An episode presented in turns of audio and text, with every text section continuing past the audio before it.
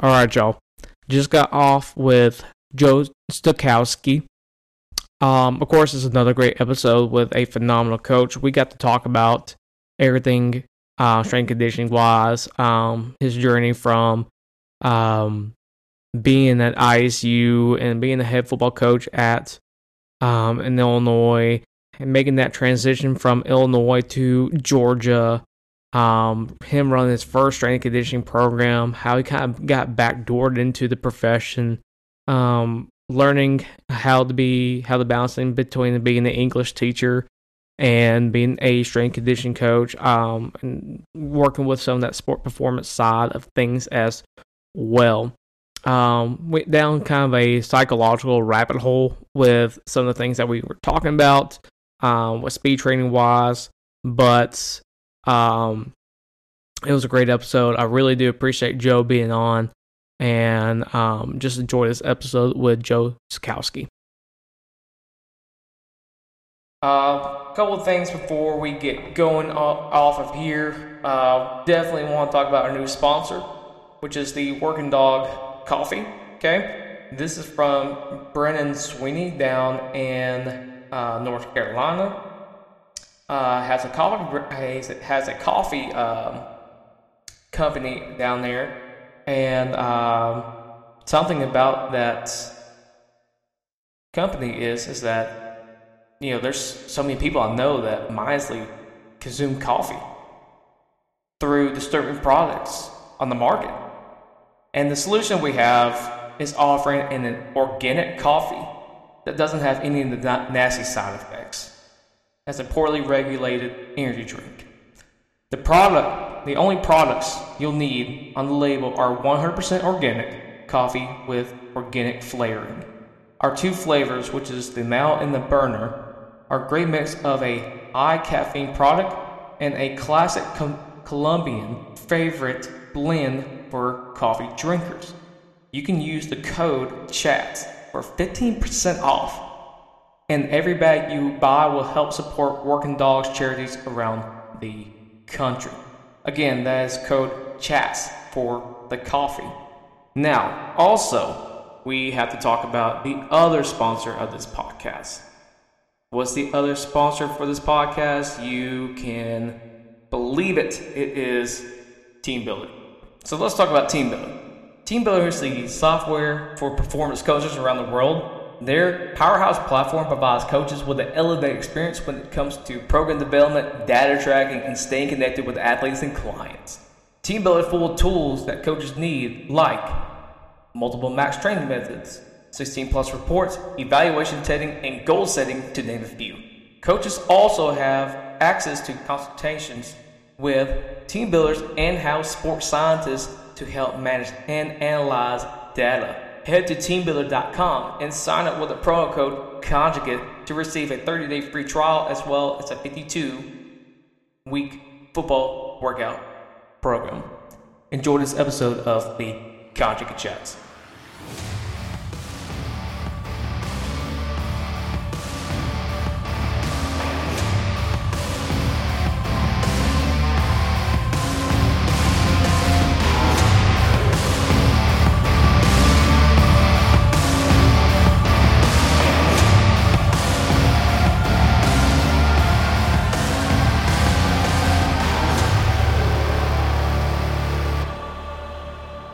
And welcome back to another episode of the Conjugate Chats.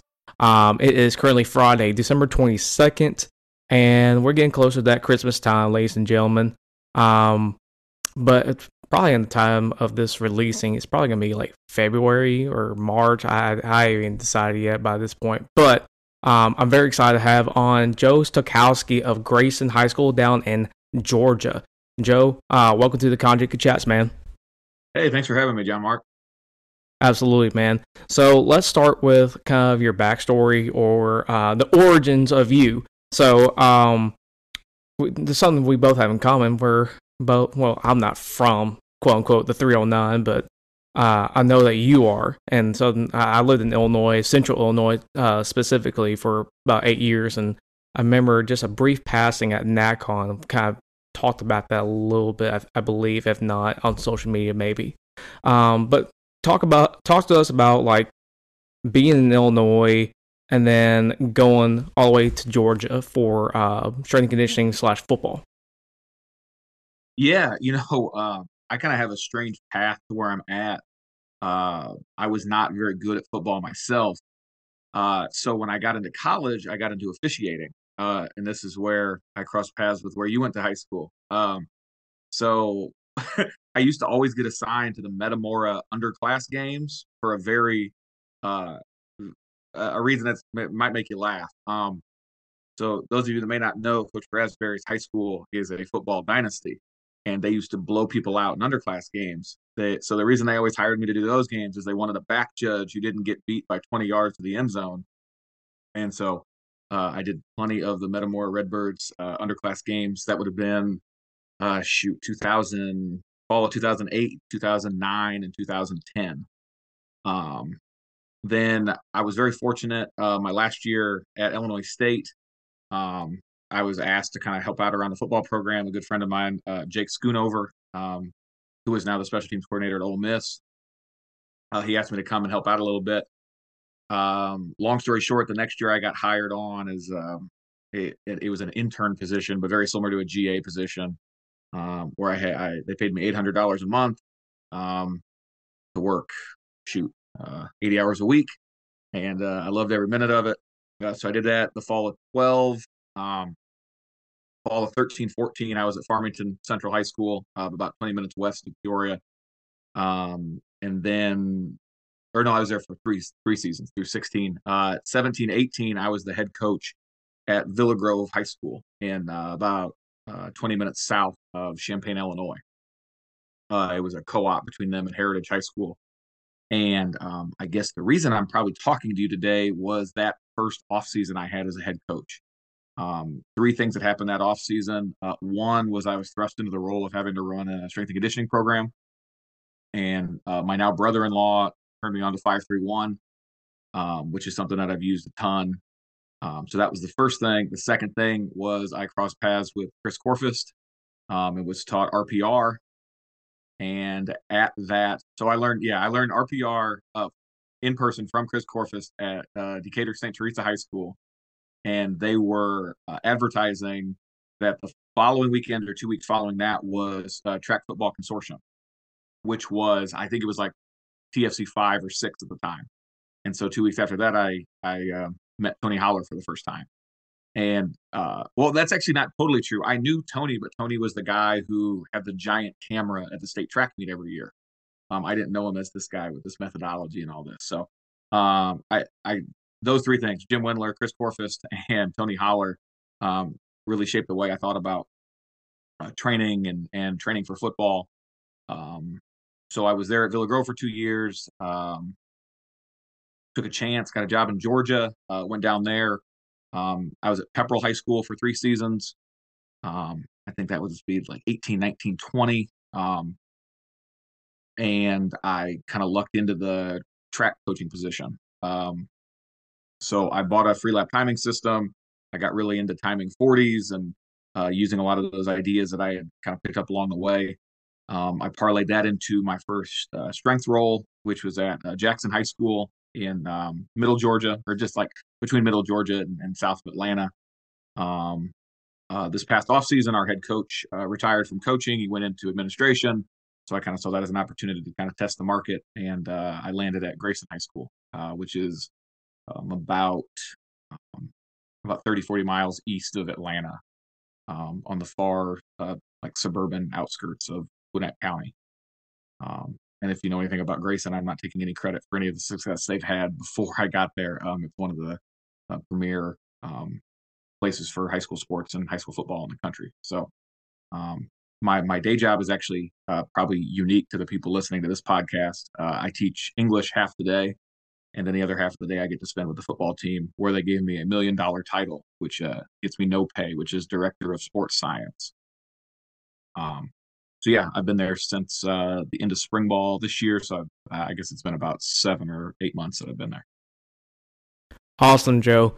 Uh, one, yeah, I, I, didn't know that you uh, ref the the freshman football games. That was you. I think you stopped the year that I went to being a freshman, so never got to officiate one of our games. But he's very true. Uh, Metamora Township High School has a deep legacy in football, and I think they won state like three or four times. Um, but yeah, it is a it is a very unique town and a very unique high school. Um, you know, I was used to down south, um, like the, the way things were ran here, and then I moved up north, and like even the academics, like every, everyone was a year ahead up in Illinois. So like you, I didn't learn the periodic table till my eighth grade year, and all like my classmates that were with me when I moved, um, their seventh grade year, they learned everything like that. So I never so I was literally a year behind everyone else, and it was crazy. And even football wise, it was the same way because the way that they trained was a lot different than how we trained in Tennessee. Because we trained in Tennessee of up downs and you're running and doing whatnot.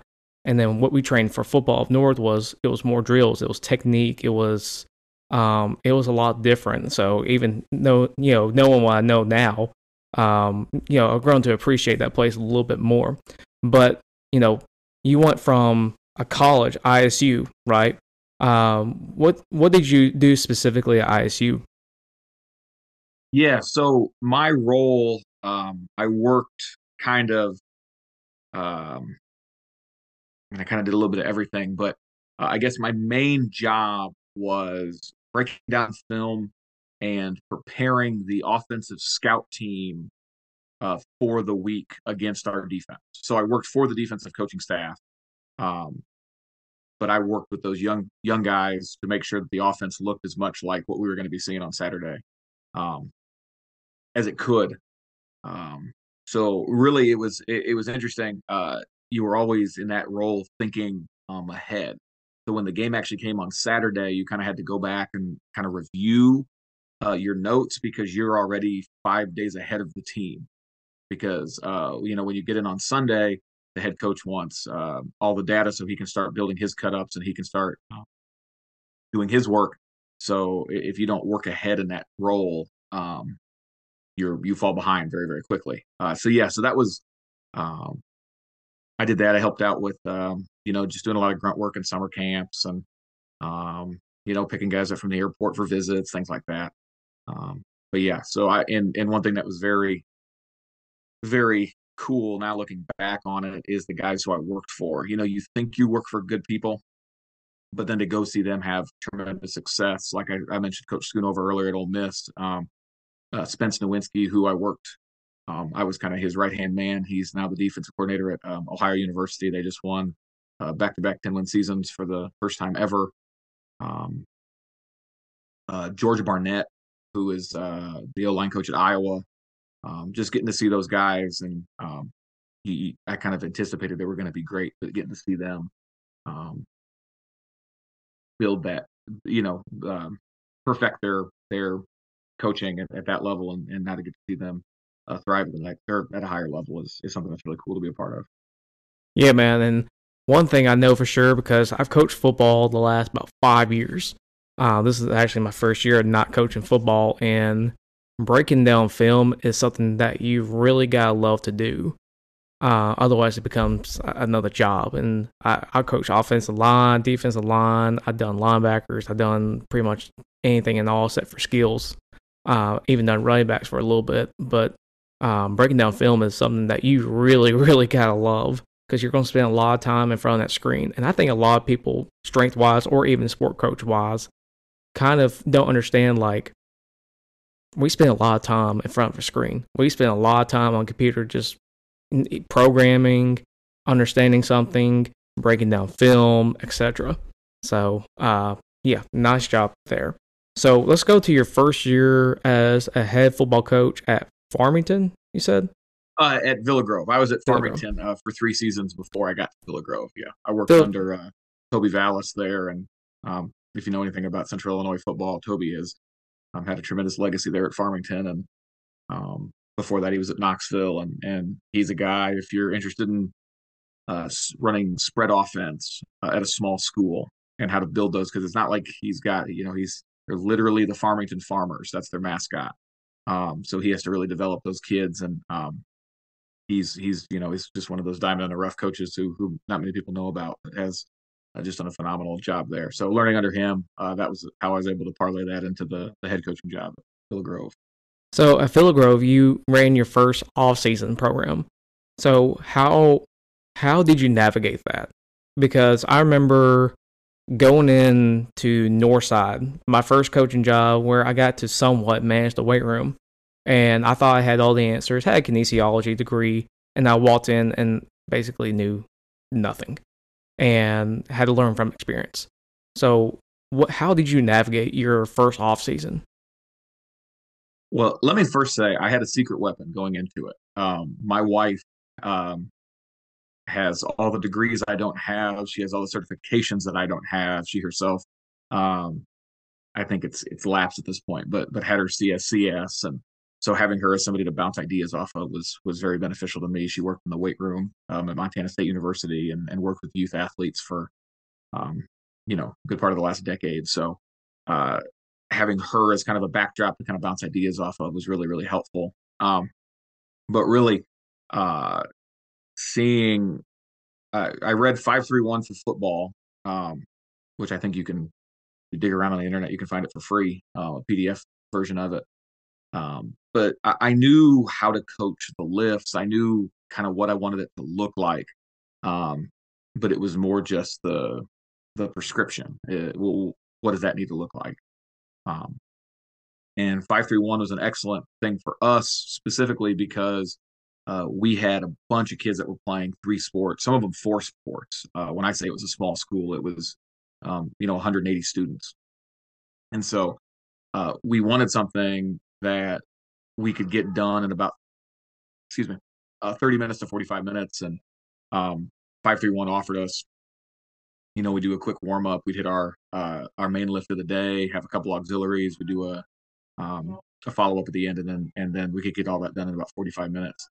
Um, so that was really beneficial. Um, and I think the, one of the really nice things about 531 as well is it you never max, but you always max. And if you if you run 531 before you you know what I'm saying with that. So there's never this um, big like max day, max day that you think of. Uh, but you're always trying to push that um, that AMRAP at the end of of the the last main lift and uh, it lets kids see progression. It lets them really be a part of.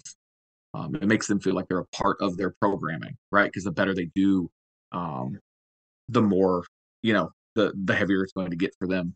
Um, it, it it it's not just okay. Well, everybody's doing this, and then after three weeks, we're going to add five pounds. It's uh, we did it where you know if a kid his goal if if his goal reps were like three, but he hit seven, we would increase his like perceived max by 10 pounds.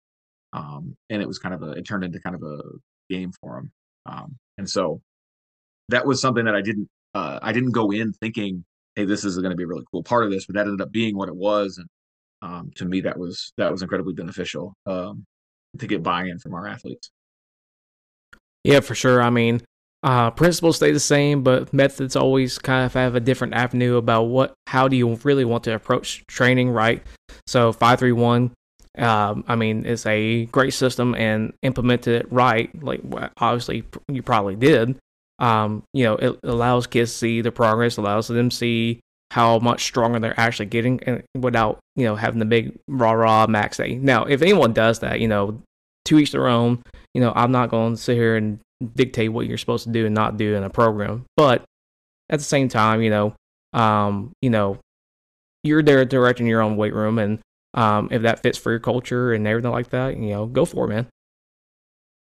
Yeah, absolutely. Um, whatever I say today, uh, I might say some things that people disagree with, or whatever it might be. Uh, I don't, uh, I don't squash anybody's ideas as long as you're doing your best to keep your kids healthy and safe. Um, you know you're doing right in this you're doing right in this profession so um, i'll say this too the other part of it is we didn't have the ability to really um, create like a um, can i don't know like a congealed culture in our weight room there um, because we were uh, we were one sports pro- program over two different schools um, if you've ever been part of a co-op situation, that's that's always an interesting dynamic. Um, so we had, uh, you know, in the summer we had three different times that we lifted. Uh, during the year, we lifted before school and after school. Kids just picked when they wanted to come. Um, because trying to navigate all the different sports schedules uh, for me, it was like it was better for me to be flexible. Uh, that was going to get better buy-in, um, and so it was nice. Like a kid could kind of, if he missed a week or whatever it is, he kind of hop back in, and, and it wasn't like uh, the the process had moved on without him.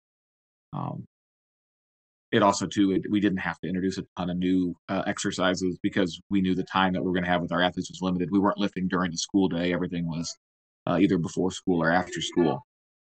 Um, so when you talk about like constraints, uh, our our biggest constraint there was uh, like logistics and time.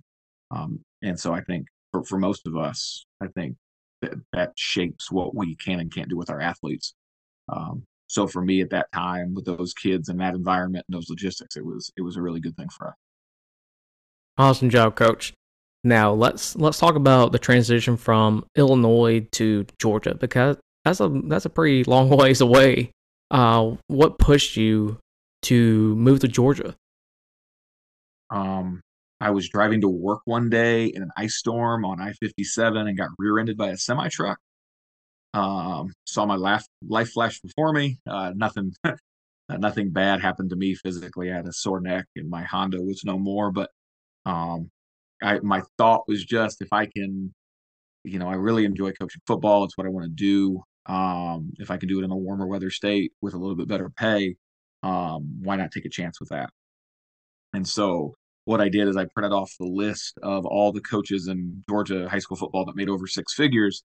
And whenever they would post a job on Football Scoop, I would apply for it. Uh, not because I was chasing money as much as I was chasing an environment where I knew that football was a priority. And uh, I know that throwing money at something doesn't always make it a priority, but um, we also know that it, it it's it's a big part of um, it's a big part of the profession, the culture of football now is, is you see people that will outspend on resources, and a lot of times those places are having more success than the places that um, pinch pennies. So, um, no, so I applied. I, I, interviewed a couple different places. Um, really, I, am I I love listening to your podcast, and I know you guys talk a ton about um, people having I have all these degrees, I have these certifications, but I don't have the teaching element, right? I, and so um, getting that is the the the piece of the puzzle that is the hardest part for a lot of people. I was the complete opposite side of the spectrum. Um, I was teaching English, like that was my foot in the door. Is uh, a lot of places they don't have a PE opening or they don't have a SPED opening, but you know every school probably has an English opening um, if it's a big enough school because every kid has to take English. Um, so that has been kind of my my way into some jobs that I probably wouldn't have gotten just on my credentials alone. Um, I was able to get those jobs because, um, like I said, I don't think there's. I'm in a I'm in a small minority of of English teaching football coaches. Yeah, I, I totally relate to that, man. I, I I teach biology. That that's part of my day, and then I do strength either after school or during my planning period. And so, you know, I, I totally relate to that because I really love doing the strength stuff. I do. I love the weight room. I love our kids. I love what I do.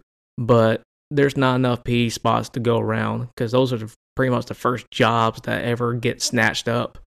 Um, and, and sometimes those jobs are reserved eh, for head football coaches, head basketball coaches, head baseball coaches. Um, so I kind of knew that walking in, but you know, kind of like you have this, I guess, endorsement. You want to call it a technical term for a teaching license?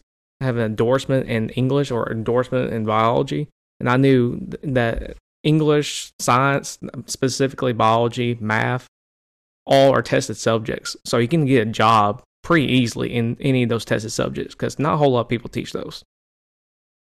No, absolutely, and and um, I would say like one thing that I thought was going to be difficult that ended up not being difficult at all was getting my license transferred over. Um, you're always told it's it's simple. And I was like, surely there's going to be a hangup on this, and uh, there wasn't. Um, what was really nice in Georgia is the district that I worked for actually did all the work for me. Um, and, a lot of a lot of districts in Georgia, the district views it as their burden to make sure that your teacher is certified where in Illinois, it was very much on your own. So in Georgia, your professional development opportunities are done um, through the school. That's not to say that you can't go find other opportunities elsewhere, but um, you know, in Georgia, it was just I had to go sign a couple papers, make sure the right stuff got sent to the right people. I had to get, uh, you know, make sure that all my license licensure information was sent to the correct places. Uh, but it just got rubber stamped and done. And then actually, when I was in Georgia, I was able to take the, I think praxis is the term um, for for PE. And um, I don't want to get in trouble with what I'm about to say, but that test, not in no way, shape, or form, uh, should qualify somebody to run a weight room. Um, you know, you know enough about uh, line dancing and sexually transmitted diseases. And in Georgia, you too can run a weight room. So, uh, no, I, but that I that ability to get those certifications, obviously, it's going to be much more difficult to get a science certification or a, um, a high level math certification. Um, but that ability to transfer that English, transfer the English over, and to get uh, PE certified in Georgia was something that um, I, I thought was was fairly simple. Yeah, and I agree with you about the PE praxis. Just recently have taken the endorsement for Tennessee.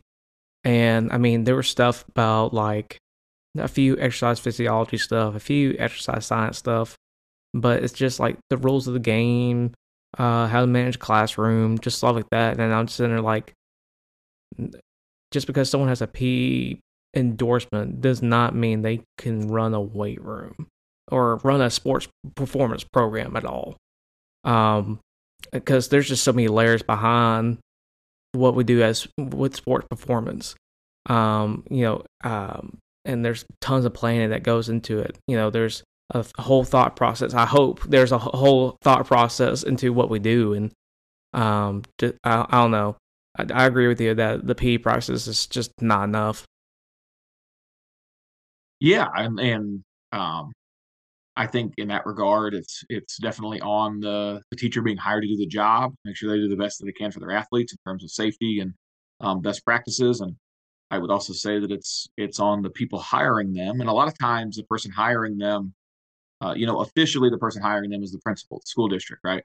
But the person bringing them in is the the head football coach, um, and you know that person having a just a, a general knowledge or a base knowledge of of what it looks like when it's done correctly. Um, I think are all things that are um, unofficial uh, safeguards that that are in place at, at places that know what they're doing and, and need to be in place at places that are maybe lagging behind in that area. Agreed there. Uh, let's talk about your role, uh, director of sports science at Grayson. So, what do you what do you do there? I, I guess is the best term I could use is what do you do as a sports science or a director of sports science? Sure. Um, and it is a it is a fancy title, but really what it is, um, I assist our strength coach. Uh, his name is Aaron Hill, uh, and he is absolutely phenomenal. But when you talk about the guy who is um, designing our workouts, the guy who is um, making sure everything runs smoothly in our weight room, um, that's his job my job is in a way to be uh, his assistant, uh, but to also be, I guess the best term would be liaison um, between him and the players. Uh, for instance, uh, a kid is struggling squatting, right? I may pull that kid out, bring him over to a milk crate, and we just work on how the feet should be balanced, right? Um, or hey, your knees tracking forward too much in the early descent on a squat, um, things like that. I can help the athletes with. I'm also doing um, a, a load of data tracking, right? And so we have, you know, given the time of the year, uh, about 170 to 190 players on our football program. Um, yeah, it's and it, you got to understand too the area that we're in. Our school is 3,500 students. Um, you know, we have 70, uh, we had 78 different kids that I got um, sprint times for this summer that were freshmen.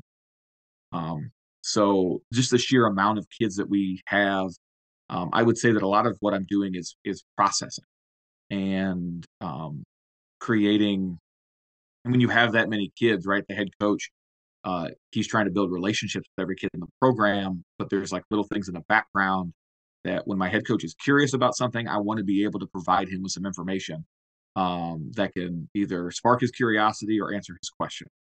Um, and so I, have been talking a lot lately about some of the odd things that we track. Um, you know, wingspan is a common thing, but we've done uh, foot size tracking. Um, we do birthday tracking, which I think is a huge thing because so many kids nowadays are, um, especially kids with summer birthdays, they're being held back a year uh, for the benefit of a lot of times for the benefit of their athletic advancement. Um, and so sometimes we have, uh, well, let me give you an example. We have a kid on our team who um, he moved from Canada. And I believe his situation, uh, if I understand it right, was when you come from another country, they test you to see where you go. And a lot of times when kids come from foreign countries, they're either way ahead or way behind. Um, he was way ahead. So he's actually um, he's a rising junior, right? So he was a sophomore this football season, but his age puts him in like right in the middle of our freshman. So he's a kid. Oh, well, is he undersized? Yeah, he might be undersized, but he's also underage for his class, right? So do we have uh, with that kid? We have a lot more growth potential because he has like 12 more months to grow. The only problem with that is that this kid's clock is going to run out 12 months earlier than a lot of these other kids. Um, so like we have two kids that are uh, one is going to be a rising junior, one's going to be a rising senior, um, and you know they're they're going to be very highly recruited kids. And uh, but if you you know look under the hood, the junior is actually two days older than the senior. Um, and so just just looking at things like that, we were looking uh, like cross references or like we were trying to cross reference uh, shoe size and wingspan, and we were pulling out that like a lot of our freshmen, if if they're in the right quadrant, right? Big feet, long wingspan, uh, their chance of being tall is much greater. Um, so when we looked at our tallest players in the program, and I'm I'm I'm spitballing here on numbers. I don't have the exact numbers in front of me, but it was like eight of our top 20 tallest kids were rising sophomore, right? Or played freshman football this year. But when we looked at that metric, it was like 13 of our top so what do we know? Those kids are. Um, I always joke with our kids. Well, you're either going to grow or you're going to turn into a cartoon character, right? With funny long arms and giant feet. But no, the better chance is the kid's going to grow, and um, that can help us. You know, if we if we look at a kid and we know that hey, we know what his parents look like, we know how old he is, we know some of these metrics. He's gonna grow. Does it let us get maybe a six month or a twelve month head start on moving that kid to a position that he will eventually play because of his size? um, and just little things like that. I, I, I try to do my best to help our coach, um, our head coach, and all of our assistant coaches um, maybe have added information so that we can make the best decisions possible for our athletes. Um, another part of it too is, um, you know, we had six kids sign on early signing day. We have about another. Um, we probably have another seven or eight kids that'll sign for some sort of money, whether it be FCS or D two, and, and a handful of other kids that are going to go and play D three football. Um, the amount of coaches that we have come through our office is is you know insane um, so being able to give them uh, up to date data on our kids and um, not just paint a picture for who the kid is but who the kid who the kid could be um, in their recruitment um, is something that I, I, I hope that the colleges that come through our place um, appreciate the work that we put in we put into it um, so yeah that's that's like I said, I do I do a little bit of all that. Um, I'm also the special teams coordinator. So those when you wrap all that into one, that's that's what my my duties are as, as a coach there. Gotcha, man. Man, that that's an interesting way of assessing your players and understanding their biological clock and their biological age and compared to their training age and everything like that. That that's pretty cool. Um, was it you that tweeted out a couple of days ago that said if your shoe size is bigger than your age, then you're probably not, or you're probably not stopped growing, or you're, you're probably still growing, or something like that. Yeah, and it's like a very small group of our kids, but all five kids that registered with that were all freshmen. So what they were is their kids and like they had like 15 and a half or size 16 shoe, but they're only 14 and a half years old. Um, it's very hard to have a larger shoe size than you are years old once you get to high school. But those who do are likely going to keep growing. Um, and we're just very, very blessed with some um, some kids that are going to have a massive growth potential and going to have a chance to be very, very uh, talented special football players. So, uh, but just being able to kind of uh, know that before it happens is is I think uh, to our advantage um, as coaches and and um, you know people in their lives trying to guide them in the best direction to, for them to be successful. Yeah, absolutely. That reminds me of a kid that we have here at Dyer County. Uh, freshman, 14 and a half year old, has a size 17 and a half, size 18 shoe and or cleat or whatever. Um, and I mean, I was just on the sideline, a freshman game, just you know, just talking to players, whatever. I just kind of noticed the corner of my eye. said, "Man, what what size shoe you got?" He goes, "I got 17, and my toes are starting to curl on on the tip." Said, "I need size 18 shoes." I was like, "Holy crap, dude!" He's like, "You're you're probably he's already like six two, so he's probably gonna be like six five, six six. He's gonna be a, a pretty pretty tall kid." Yeah, yeah, absolutely. Um, yeah, I I think um, shoot kid like shoes that big, he's gonna probably have to special order him here pretty soon. I think he had the special order the 17 one. Uh, I'm pretty sure, he, yeah, anything past that, he's going to have the special order. So, uh, yeah, craziness. That remind me of that. Um, kind of move along here. I talked to Tucker C a lot, and Tucker always kind of refers you as a speed guy. So where did you get this interest in speed? And I know I've seen your charts and how it's color coded and it looks nice and everything like that, man. So where did this like almost this niche, this niche for for speed come from? Uh, sure. So you know, I mentioned earlier. I mentioned that I crossed paths with uh, Chris Korfist and Tony Holler, and um, I definitely carry their ideas with me. Um, you know, there are definitely voices that I hear when I'm whenever I try to think about um, the training that we're trying to do with our athletes. But really simply, it, it happened like this. So I get the job at Pepperell High School. The guy who was the track coach uh, left to take a job at another school. So I walked into the track job, bought the Freelap system, and we were timing segmented 40s. So I had like a start pad and three cones so we were trying to do 40s like they do with the NFL combine, right? With a 10 split, a 20 split, and a 40 split. Um, and so what I I had this data, right? But I didn't have any way to like cross-reference it. And so I went and I did a deep dive into um, NFL combine data of athletes that ran in Indianapolis that were drafted um, and we're timed using the Zybek timing system, right? Because you know, location, timing, all that is is important stuff to know when you're looking at variables. Um, and I just kept adding and adding and adding people into this this database, and it ended up being um, about a thousand athletes. And um, I created um, like a best thing. I, it's like a a projection. Um, simply put, it's like uh, so if I can run this fast through 20 yards, right, it projects out that I likely run this fast through 40. Um, and so there was um, there was something put out by Cameron Josse um, many years ago uh, when he was uh, I think it was even before he was working at Indiana, uh, where he showed like through the segments of the 40 these uh, these are the best corrective exercises for people who struggle in these areas, right?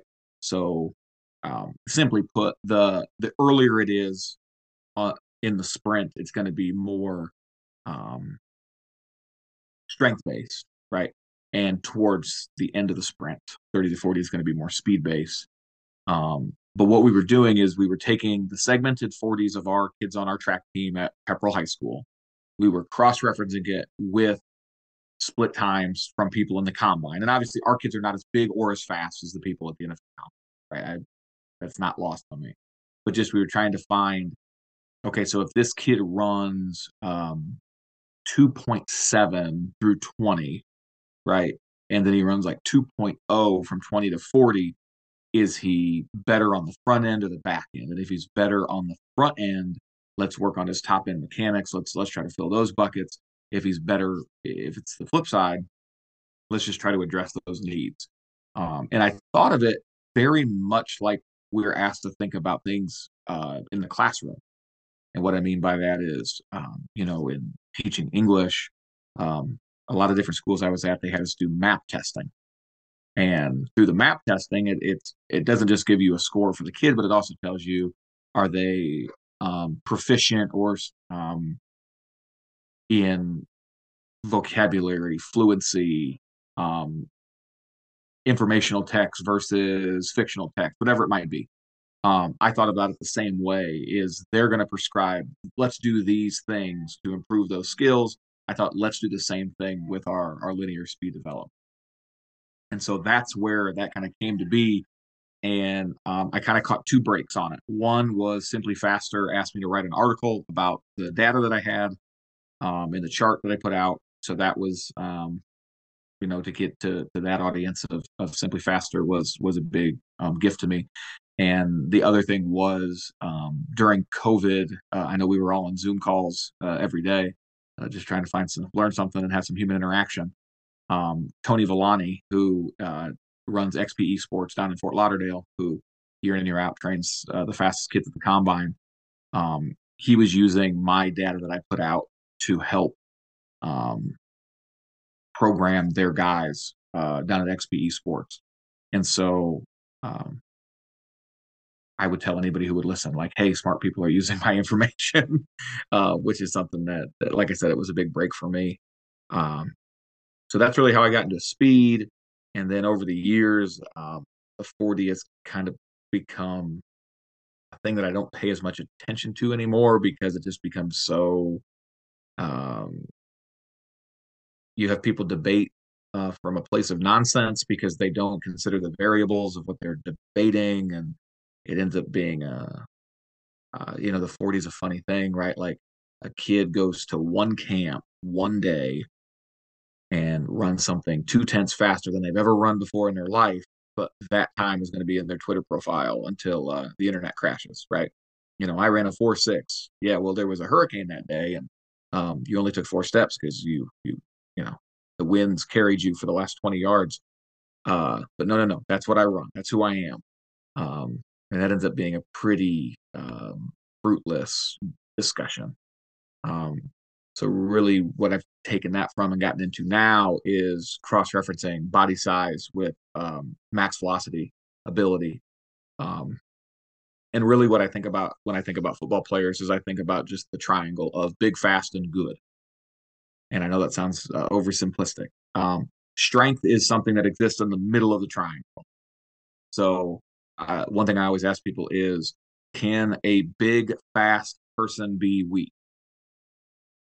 And you could say no, you could say yes. What how you feel about the answer isn't really what I'm trying to get to. I'm trying to get to more the idea of if someone is big and fast, they likely have a certain type of strength that benefits them to be um, good at football. Um, because very, very, very, very rarely do people come into our um, school and ask us about weightlifting numbers. They will ask how big are they, how tall are they, how old are they, and how fast are they. And so, um, strength is a vehicle for um, injury prevention, for the ability to add mass, and it better be something that's going to help us be um, better movers, uh, more uh, more explosive, and uh, if if everything's working in coordination, it's going to make us um, you know jump higher, jump further, run faster. Um, and so when I think about the triangle, I think we've all either played or played against a kid who was a nose tackle who weighed 350 pounds, who was not necessarily good at football, was surely not fast, but his big was such a big part of his triangle that it made it hard for you to be good and fast right? Because you could never get anything up the middle because this guy was unmovable. Uh, we've all we've also played against a kid who was not necessarily good at football and was not big, but and we see this with like like nine year old, right? You hand it to the fastest kid on the team, and he just runs around the edge and nobody can catch him, right? So at that age, that speed difference is the is the biggest thing. And then we've also seen kids that are just uh, they're not big, they're not fast, they're just really really good. Um, and so when I think about kids, I think about them in that that sense of that triangle. And if a kid is is um, if a kid is fast and good, uh, let's think uh, Slim Reaper, DeVonta Smith, right? The big question about him, it wasn't is he fast enough? He was clearly fast enough, and it wasn't is he good? He's clearly good enough. He's the best receiver in college football, right? Wins the Heisman Trophy. The big question there is is he going to be big enough to sustain the type of hits um, that he's going to have to face when he gets to the NFL? So I always think about our kids in the sense of that triangle and and how can we um, try to help them the most um, to improve their stock as a player, but also improve their ability to um, stay healthy. Awesome job, coach. That's really detailed into like how get into speed training and like I love that cross reference of well the first 20 yards you know you're basically looking at acceleration and then that last 20 and the 40 you're looking at top speed max velocity um, and then you program from there does a kid need to work on top speed do we need to work on acceleration that's really interesting um, way of programming. I, I, to be honest with you, I never even thought about that, and I'm and I'm not ashamed of that. You know, we learn something new every day. Um, this is kind of going psychological more than anything else, and I just wanted to ask it because it popped my head. Uh, you're talking about that triangle with athletes, so good, fast, and big. Big. That that was the other one. So psychological wise, do you think there's like personality types that go into like different categories. Like if a kid is big and fast, but they're not good, they they fall in this category of like personality type. Ooh, I you know what? That's actually making me think about something I haven't really thought about before. Um I will say this, there's a lot of times where um you'll have yeah, sorry, door just opened on me. Um, uh, you'll think of like uh, we've had it where like a kid is like a big kid when he's at a young age, right? Like maybe made fun of, um, not appreciated. Their athleticism not appreciated because they're just big. And as they get more athletic and older, they end up being um, the type of people that end up being, um, you know, dominant offensive and defensive linemen. Um, so I think sometimes those kids when they see their speed develop they almost appreciate it more um, than a kid who's always been fast. Right um, so in terms of developing speed in kids yeah i you know it's funny that you say that. It's it's sometimes those kids who start the slowest are the ones who you see the biggest improvement with obviously because they have the biggest room for improvement but also i think they um, you know i always tell kids it's like i'm trying to add something to your toolbox right um, speed is like linear speed or linear speed and what it bleeds into um, is just one tool in the box, right? But if I can improve that tool, it's going to help me in, in all these other things. And, um, you know, it's funny that you mention I every school I go to, and I will not mention names, but every school that I go to, I have um, a kid who everybody thought was the fastest kid and because they won a race when they were in third grade, right? And they were the fastest. Um, and it doesn't seem to hold up, right? And that kid, I almost have to like make sure I pick that kid up and tell him, hey, listen, it was just one day. We're going to build this thing, and uh, but it's like their whole world is shattered because that. Now, I I don't mean that in a negative sense, but I will say that it is important as a coach to actually know the data and not just go off of um, perceived notions of what you think is reality. Um, when we talk about speed development from our kids, like I will tell you, like our freshman group at Grayson is it's a massive group and they are dominant. Like they are very, very, very, very good. Um, but they are not the fastest kids in our program. They're not the biggest kids in our program, right? And what I mean by that is some of them, like I, they're they're all in the you know puberty marathon, right? Who's going to get big and fast quick enough to be a, a, a, starter as a sophomore versus a junior versus a senior, right? Um, a lot of times there's massive speed jumps happening in young athletes that are not always noticed by coaches because they have this preconceived notion of that kid was slow, right? And they don't think of it as a um, uh, something that progresses over time. Um, so, like uh, specifically, like special teams, um, I always look for kids who kind of fall in the crack, right? Or they're they're like a tweener, so they're not big enough to be a, a lineman but they're not fast enough to be a skill person. But that may be the perfect person I need for this specific job. Um, let's say like on the punt team, right? I need a, a body that's big enough to make the block, fast enough to cover, um, and good enough to make a tackle right on the end of that on the end of that coverage. Um, and so yeah, I think sometimes when you when you can find those kids, they're from a psychological standpoint more they're more grateful than another kid. Um, because you found you found their superpower, right? You found their their thing that makes them special. Um, and I think that can go a long way to creating, uh, you know, a, a, culture where every kid feels um, that they're going to be able to contribute um, because they legitimately contribute to, um, you know, positive things happen on Friday night. Yeah, and I think about those kids, especially. I think this falls under more skill players than anything else, where they're really good, they're really fast, um, but they're not big and they always relied on being good and being really fast, especially at the middle school, high school level. If you can outrun people and you're a decent athlete, you're going to have some success at the high school level. Um, compare that to someone like an offensive lineman. They're big, they may be good, but they're not fast. Um, and you know, I've always been interested in that personality type between those two because you know I've I've seen it with my own eyes at schools that I've been at. You know, there's that star receiver that thinks he's hot stuff just because he can run really fast and he's pretty good. And you know, there there's talent there.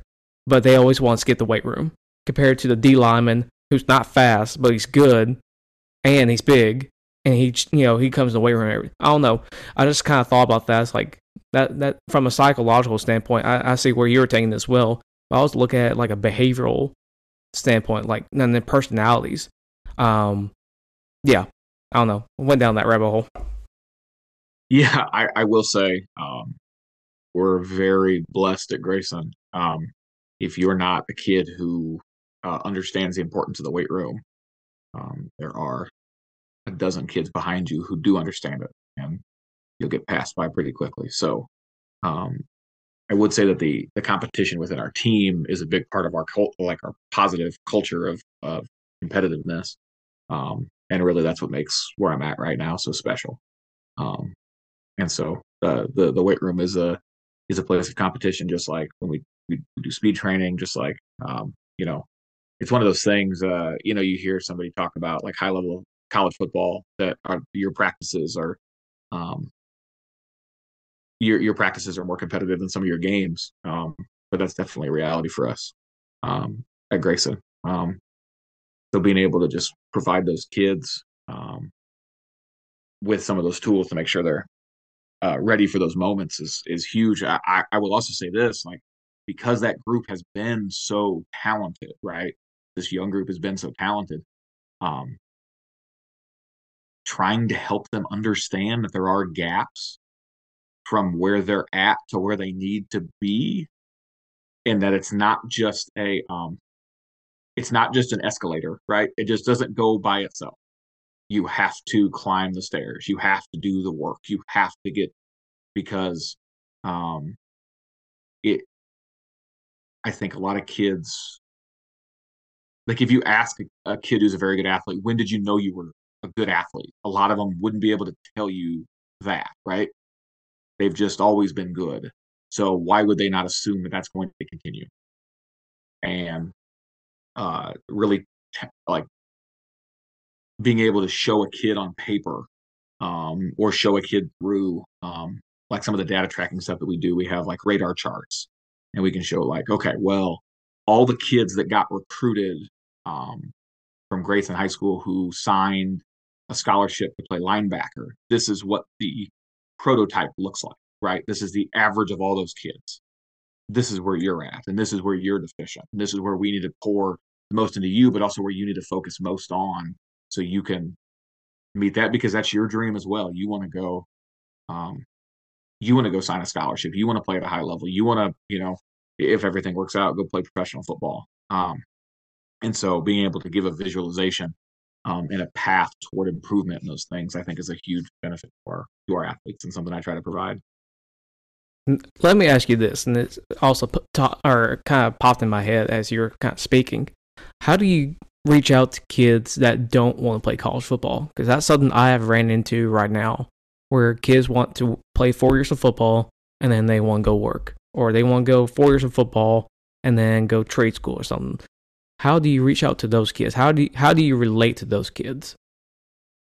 Well, I would have to. I'll have to go back now because that uh, that has definitely not been the case in the last couple of places I've been.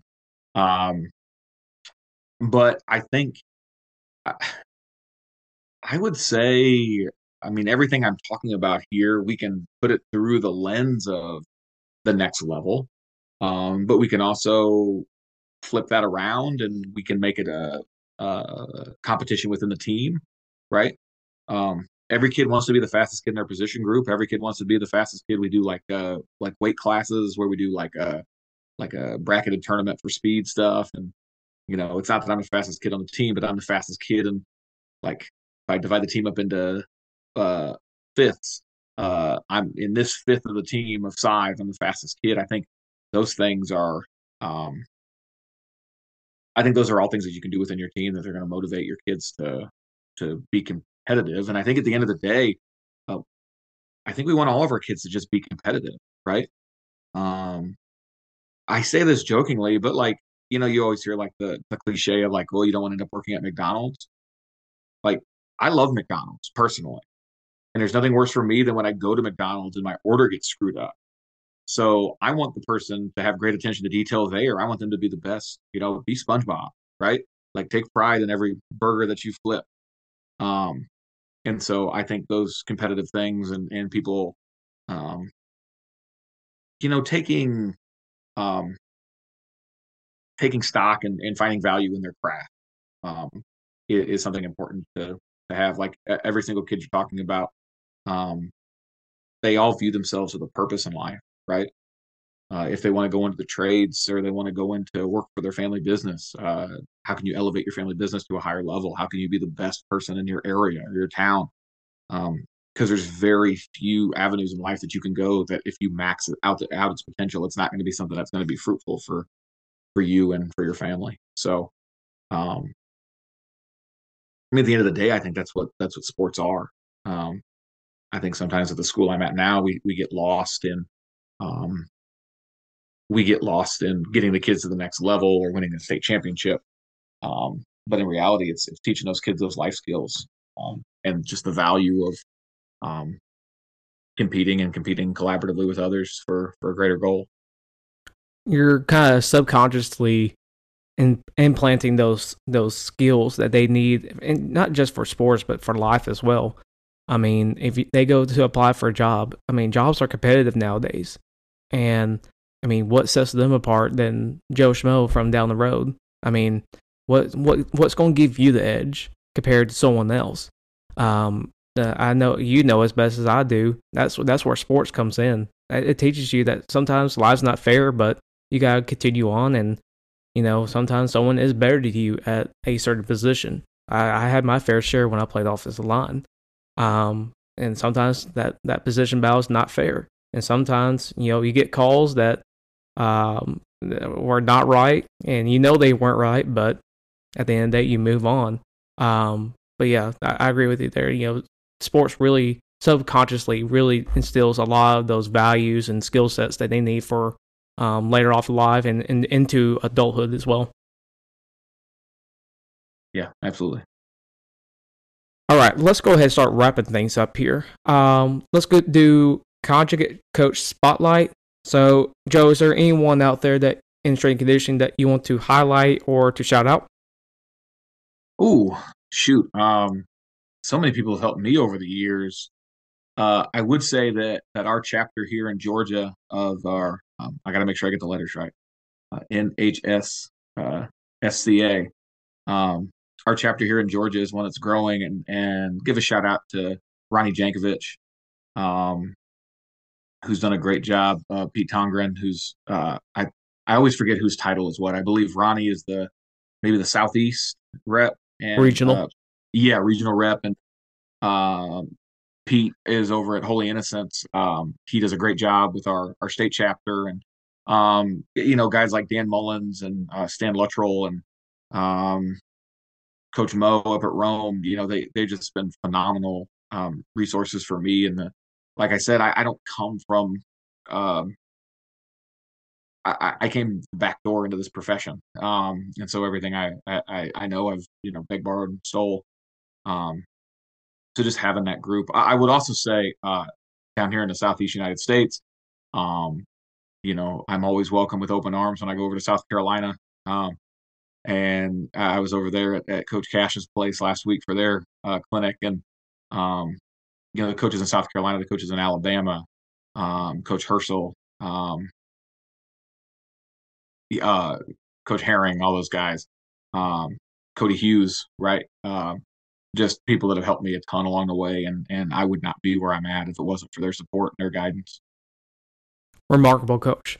Uh, well, thank you for taking the time uh, to sit down and do this episode. It, I mean, it was an awesome conversation. I've always um, admired you from afar, man, on social media. You know, I appreciate what you do for uh, the profession of strength conditioning, man. Hey, keep doing what you're doing. Uh, the content you put out is tremendous, and um, I- will be honest, I've had a I've had a lot of fun watching your journey um, through passing the CSCS and trying to find jobs and figuring out certifications. I think uh, you being um, I don't know if is the right word to use here, but vulnerable and, and willing to share your story um, has been I, I, shoot has been helpful to me. I can only imagine how helpful it's been to, to other coaches who were um, in the same the same step of their journey.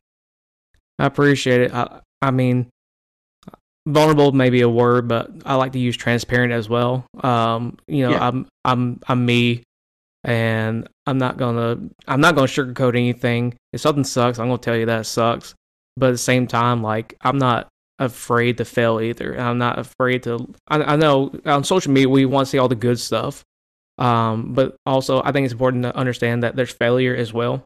Um, you know, before passing that one test of the CSCS was six other attempts. And then, I mean, people like you and others have kind of saw that progress along the way, and I, I hope that it inspires somebody to either keep going or you know something um, you know, get some kind of value out of that. Even even if you know at the end result you get what you want, which is obviously whatever you know what that is. Um, football, you know, state championship, conference champs, whatever. Um, but I, I guess a big scale looking or broad looking in, um, just I, I hope that inspires somebody to to work harder or just to just to have a little chip on their shoulder and keep on going, man. Absolutely. Well, hey, if you ever find yourself down in Atlanta, um, we'd love to have you stop by and, and visit. Um, but yeah, no, I appreciate for the opportunity today. Yeah, absolutely, man. And that's another episode of the Conjugate Chats. Please follow our social medias at Conjugate Chats Podcast on Twitter and TikTok. Also, follow Coach Joe on his social medias as well. In the name of strength, stay strong and have a day today.